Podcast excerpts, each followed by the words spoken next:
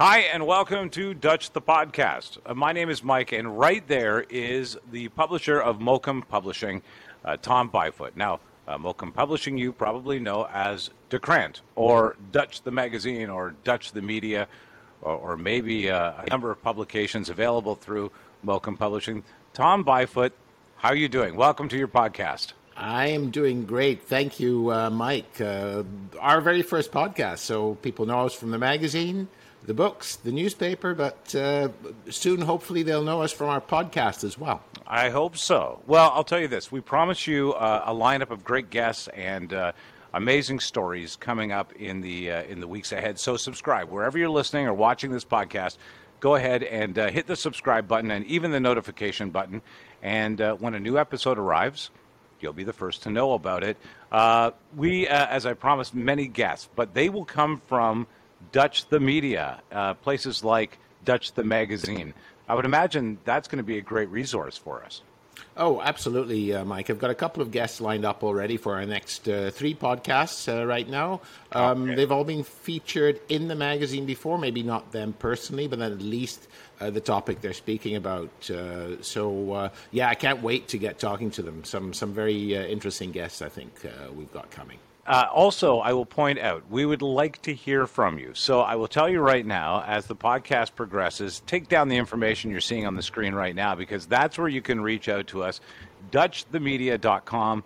Uh, you can email us, uh, certainly uh, send a note along. And if, and if you'd like to see, hear something on the show or see something, uh, that's a great way to let us know. Yeah, yeah, absolutely. I'd love to hear, well, uh, comments on the shows we do, uh, questions about the shows we do. Maybe we'll, every, every seven or eight shows, we'll be able to take some of those questions. And definitely, if there's topics you think we should cover in Dutch the podcast, let us know through the contact form on DutchTheMedia.com.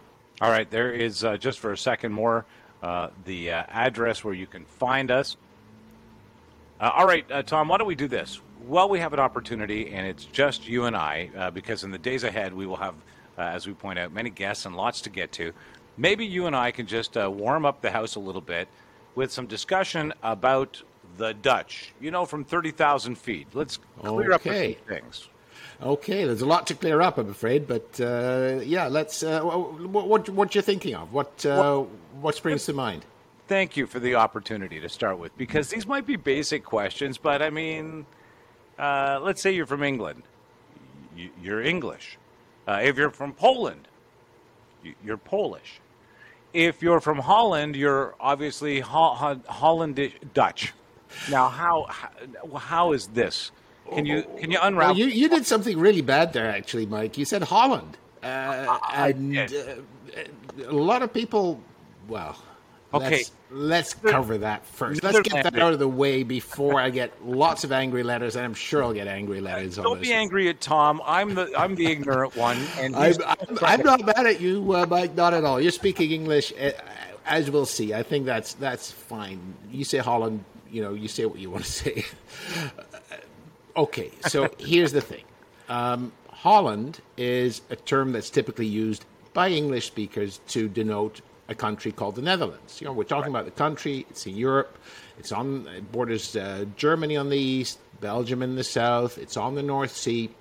That's a country that uh, we refer to in Dutch as Nederland. And if we use the term to describe people from there, you know, the adjective, we say Nederlands. Uh, okay. The official word is demonym. The language we call Nederlands. But that doesn't work in English. In English, we say not Netherlandish, we say Dutch. Okay, okay. we'll get to that. Um, but um, what we haven't uh, touched yet on, um, we're getting there, is Holland. Um, Holland really is only a part of the Netherlands. Um, the Netherlands means low countries. Uh, currently, the country has 12 provinces. There's only two provinces that really strictly should be called Holland. They're the province I mean, of North. Uh, sorry. Am I, am I am I wrong? I sorry, Tom. Did I not take a ferry from Amsterdam with my bicycle over to Holland and go riding around in Holland on my bicycle, or do I have that well, correct? You, you, you may have done. Uh, it's a good place to go biking. Um, yeah. Uh, I, I don't know give me some names of uh, some cities that you uh, you visited. Well, I, I, I, would have to tell you that I just think that I went across the this uh, uh I went across the uh, the major canal or the river over to Holland on what I recall being a ferry full of many, many, many bikes. Many bikes at, at, the station, and then many bikes on the ferry, and then many bikes when we got off. And, and I recall thinking, and now we are in Holland. Okay, that, that may have happened because uh, Holland is only part of the Netherlands, right? The Netherlands is 12 provinces. Holland is only the two western provinces. Okay. They're called North Holland and South Holland. Um, but you probably went to Amsterdam when you were in, in the Netherlands, right? I did, yes. Okay, uh, you may have Rotterdam. You, know, you may know them. Rotterdam, The Hague, maybe. The Hague, yes, yeah. Um, Gouda, Gouda, where we have cheese. Yeah. Mm. Um, a town called Alkmaar in the north. Um, all of these places, Haarlem, um, are in those two provinces. So the most most of the major cities of the Netherlands are in those two provinces, which would explain why the whole of the country got that name. But there's ten other provinces that officially, to the letter of the book, are not really part of Holland. I'll give a couple of names. You know, there's okay. Friesland in the north, there's Limburg in the south, okay. Um, there's uh, Brabant in the south. These provinces are not formally part of Holland. But I okay. think, and I'm of the opinion, and I said I'm going to get letters about this, that when you speak English, it's fine to say Holland to denote the whole country. The country officially is called the Netherlands, or the Kingdom of the Netherlands to be uh, completely exact. Netherlands means Low Countries. Uh, historically, the Low Countries were even much larger than uh, currently uh, the Netherlands. You know, used to include parts of Belgium, uh, parts of northern France, even parts of northern Germany. But what we really see as the Kingdom of the Netherlands is what we call Holland in English. Um, but strictly speaking, just those two provinces. And generally, people from outside of those provinces uh, would resent the term Holland when they're speaking Dutch, but pretty much everyone refers to Holland when they speak English. You ask someone from Limburg, where are you from in English? He'll probably say, I'm from Holland. And then if you right. say where in Holland, he'll say Limburg. Strictly speaking, he or she would know that that's not correct, but that's just the uh, usage as it is. So uh, the reason the country took that name of uh, of Holland is those were historically by far the most powerful of the uh, territories of of the Netherlands. Uh, it's the old county of Holland. Um, all the major, uh, most of the major cities are there. It's not fair to say all, but most of the major cities are there. And, and even today, 40%, almost 40% of the population of the Kingdom of the Netherlands live in those two provinces. So uh, that's how that came about. You know, you, you, does that does that sort of um, explain a little bit? When you ask the right guy the right question, you find out exactly what you want to know. Thank you. So essentially, or even more, you, you tolerate us in North America uh, saying you're Dutch, uh, you're from Holland, you're but from really, Holland, you're from the Netherlands and you're Netherlish. Thank you for uh, that out, Tom. Yeah, well, that's the thing. I'm not that Netherlish, right? I'm, I'm not even. I, I, come personally. I come from uh, the province of Utrecht, uh, very close to the Holland Holland border. Okay. Um, I have no problem with uh, being called, uh, being told I'm from Holland. Um, so I, I, think most people are fine with it. You know, Tom, if if you don't mind, a couple of other uh, points that I wanted to touch on. Um, you know, just some of the uh, stereotypical tourist stuff, because I would imagine a lot of people uh, plan, make plans to visit places that come up in the magazine. And, uh, you know, I, I, wonder if maybe you have a top three uh, places that you would say, if you're going to do the Netherlands, here is a great representation of the country on the whole. Uh, you know, uh, you're looking for a specific uh, place that represents the country as a whole, or the top. Oh, I'm, I'm, I, if I do that, I, I, I'm in deep trouble because you know the thing is, we have a magazine called Dutch the Magazine. Mm-hmm. It, we've we've published 70 issues now. We like to cover the extent of the entire country, so I think there's something to find for someone everywhere in the country. It's you know it's a, it's a wonderful country. It's very compact. It's very small, so you can travel around easily. True. If there's one place uh, which I could mention where you might see or, or, get a good feel for it, I would say go to a place called Madurodam. Have you ever heard of Madurodam? No. Well, it's a um, skill model village. It's in The Hague.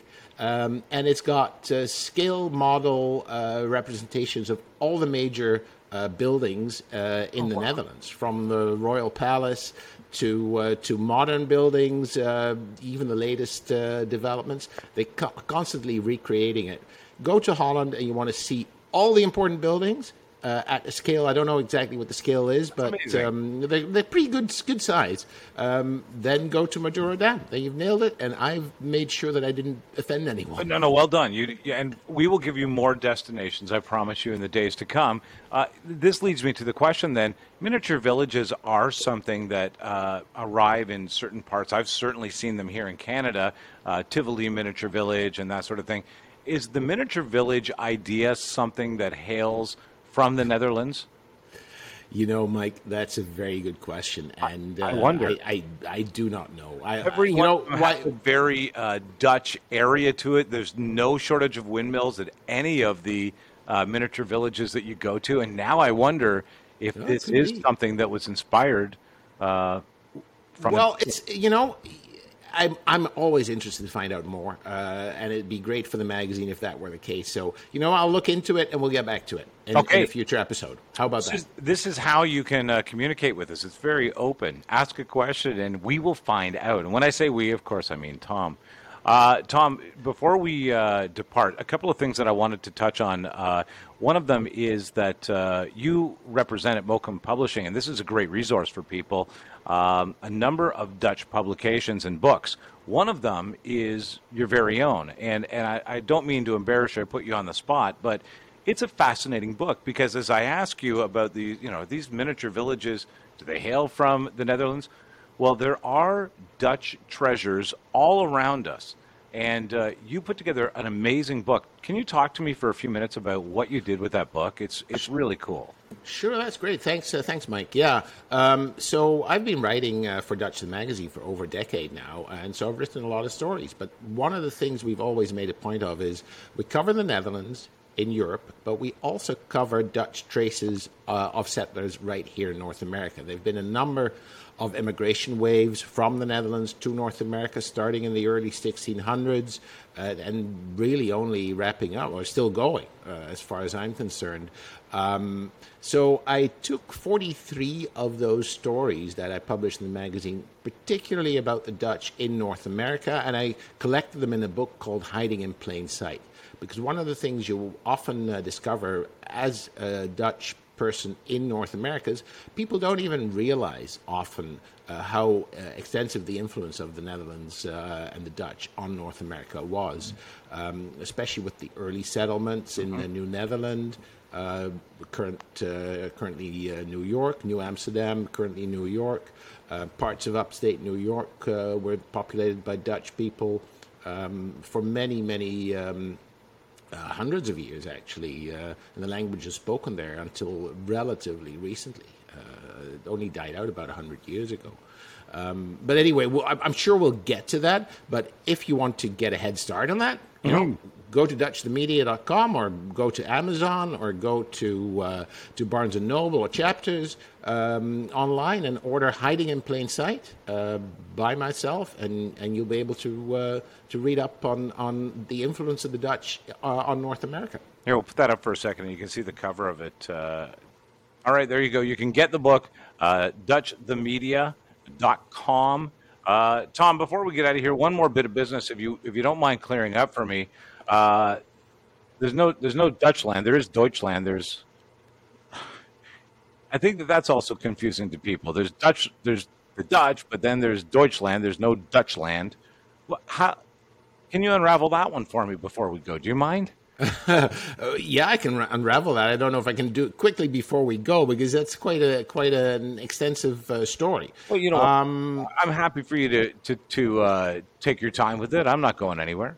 Okay, well, okay, stay there. Okay. How um, how about this? Um, have you ever heard the term dialect continuum? Uh, I'm going to No, but I- throw some. I think that's from Doctor Who. No. Sort of. You get- you get that weird sound, and then you get um, transported through the TARDIS, right?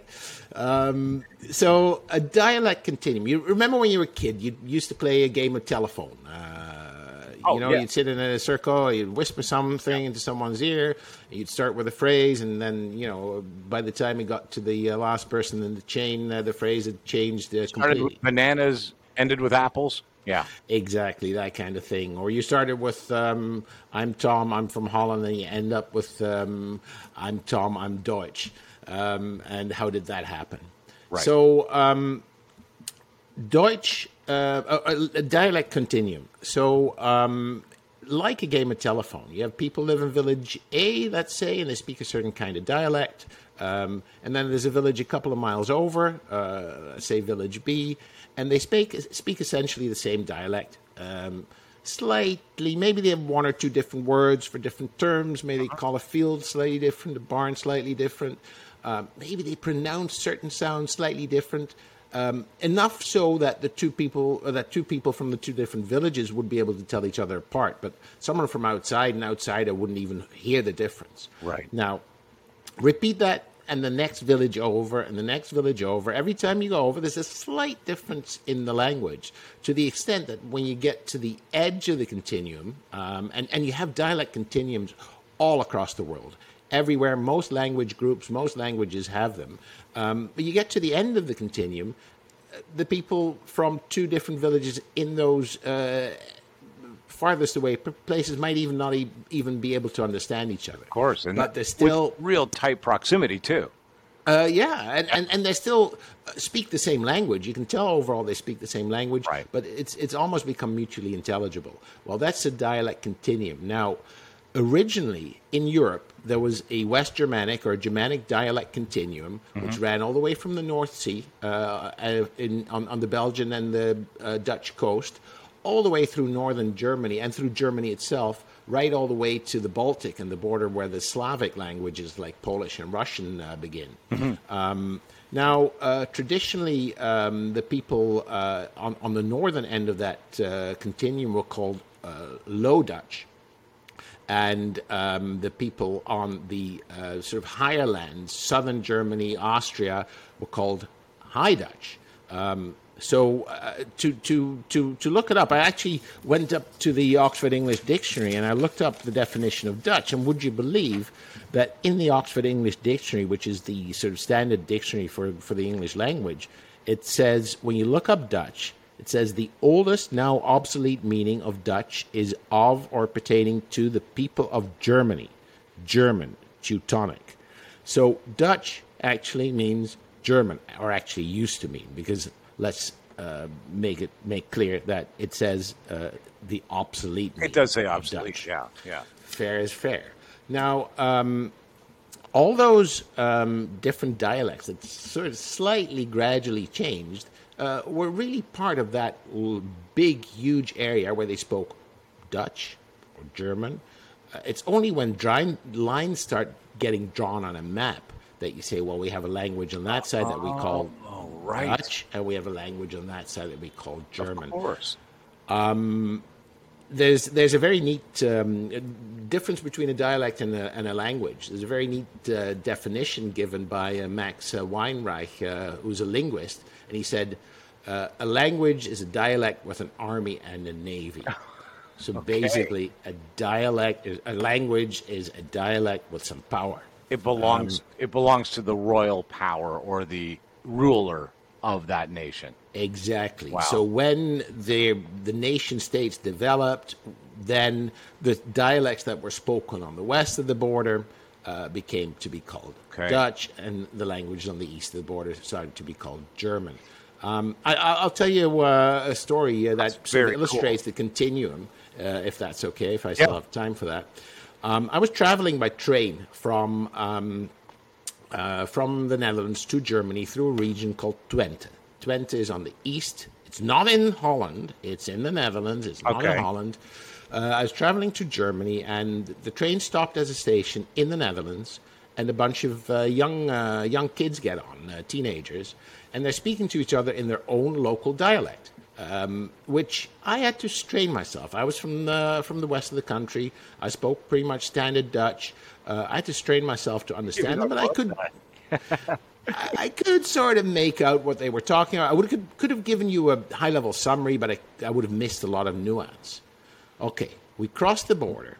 On the other side of the border, the German train conductor gets on, and he comes into our uh, compartment, It comes into our carriage, and he uh, speaks to me in High German, standard German, the German that they speak uh, throughout Germany, uh, a standardized language. And I could speak to him because, as most Dutch kids, I learned German at school. Oh, It's not a very okay. difficult language to learn Okay. because the language, well, we're still in that continuum, see? Right. So I show him my ticket, have a brief conversation with him, and he moves on. And then he moves to this group of young kids that had gone on uh, at the station. And he addresses them not in High German, but in his own local dialect. And he says, Hey, you guys, our dialects are not that different. Um, I live on one side of the border, you live on the other, and we can talk to each other in our own dialect. And and they have this animated conversation, the kids, and and and really they only live twenty miles apart. Their local dialects were much closer than my local dialect traveling from the west of the Netherlands. That's so that's that's a typical illustration of what a dialect continuum is, but also why Dutch and German are on the one hand very similar, on the other hand uh, different. is, is the dialect continuum fading over time? I mean, uh, it's funny, but you, you, you said that you know the youth got on. You could pretty much understand what they're saying. I, I promise you, Tom, my kids enter the room. I can pretty much understand what they're saying based on their slang and their own their own uh, you know sort of uh, dialect of, of youth. Um, I wonder if that is going to sort of level the playing field, not just in in in uh, Holland, the Netherlands, uh, but in many places in the world where that uh, that has been very regionally very different in such a small area. Yeah, and, and, and you see that happening, obviously, under the influence of uh, mass media, Yeah. uh, TV, radio. But that's a process that, that's been going on for a long time. Uh, standardized languages started to become relatively standardized in the 16th, 17th century. It was two Bible translations um, that helped develop the High German or German language and the Dutch language. Uh, the Luther's Bible translation in the 1530s Yeah. uh, standardized High German, and then the Dutch uh, States Bible, which was um, uh, authorized by the Synod of Dort uh, in 1618, 1619. Um, became the de facto standard for the Netherlands. They brought theologians in from all over the region, and, and they decided which words they would use to translate the original uh, Greek and Hebrew of the uh, the original Bible. Um, So it's been going on. That's the printing press really had the big influence there. The first mass media, the printing press, made sure that people you know had to decide how to spell certain words. Um, now that's how Dutch and German diverged. Then lines were drawn on the map, uh, and so east uh, became German, west of that line became Dutch. Now, wh- one thing, why did we get to keep the Dutch and Why? not the Germans? Why? Why did the Why? Dutch? Why is that? Because very simple. Because we were close to the North Sea. The Dutch were close to the North Sea. They had a lot of uh, influence with the English. They actually had four wars with the English, uh, the Anglo-Dutch wars in those times. That so is the English. Um, of sorts, isn't it? Pardon. That can be termed as a relationship of sorts. Yeah, sort of, and and that's where you get words like uh, Dutch treat and Dutch courage. Right. The English didn't like the Dutch because they were fighting all the time. They wanted to have control over the seas, control of the fish stocks, control of the spice trade, uh, and that's uh, that's. So I, I'd like to say, you know, Dutch courage really refers to the Germans, but I can't really historically uh, make that stick. Plus, So, if you go back to your other reference, you know these are outdated references and what. I am amazed, Tom, with your breadth of knowledge, and then like the uh, precision with uh, which you reference it. Uh, more of this, I promise. I, I will ask more dumb questions to get great answers like that. I promise you in the future. Yeah, I think I think we sort of sort of cleared up uh, Holland. Uh, does that make more sense now? And Dutch. It does entirely. And and by the way, creating that proximity and uh, how tight a, a country uh, the Netherlands is, I think that was made clear to me day, uh, today as well. And and uh, understanding that there's still these pockets of slight difference, even in just the language, and that would also translate to food and the the region, what foods come Oh, from there, and absolutely, all of that. So uh, Yeah. no, I Uh, really language, uh, food, uh, and and slight differences. The dialects really are quite extensively different. Uh, it could still be hard for me to understand someone who speaks a very strong Limburg dialect, for example. Limburg is the southernmost province, the, you know, the bit, little bit that sticks Yeah. right into Belgium and Germany if you look at a map. Or as I like to call it, the triumvirate of food.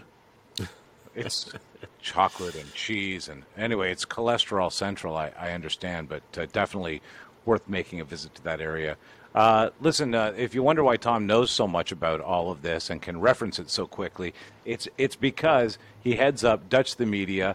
Uh, go to DutchTheMedia.com where you'll find this podcast, Dutch the Magazine, and De Krant Magazine uh, newspaper. Uh, how often is uh, De Krant? Is that a, a, The Krant is a, in, in the Dutch language, uh, distributed throughout North America. Uh, it comes out every month. Once- uh, and Dutch the magazine is in English about the Netherlands, all kinds of interesting uh, information about the Netherlands, interesting articles.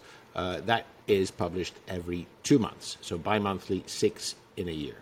Tom, I am going to enjoy this. Thanks so much. This is episode one. Thanks for joining us, and we will catch you next time on Dutch the Podcast. See you, Tom. Okay, see ya.